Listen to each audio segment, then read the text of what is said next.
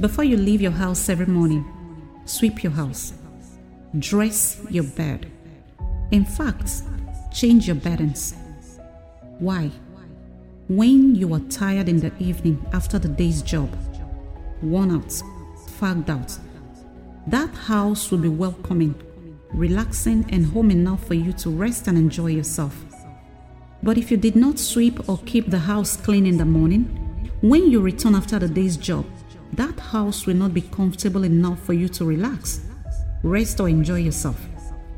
That is exactly how it is with life. If you want a lasting peace, face your challenges and solve them. Stop running away from your problems because running away from your problems is only a repressive method. After a while, he returns back, staring at you boldly in the face, and by this time, you will have no escape route. Victoria Lords, everyone.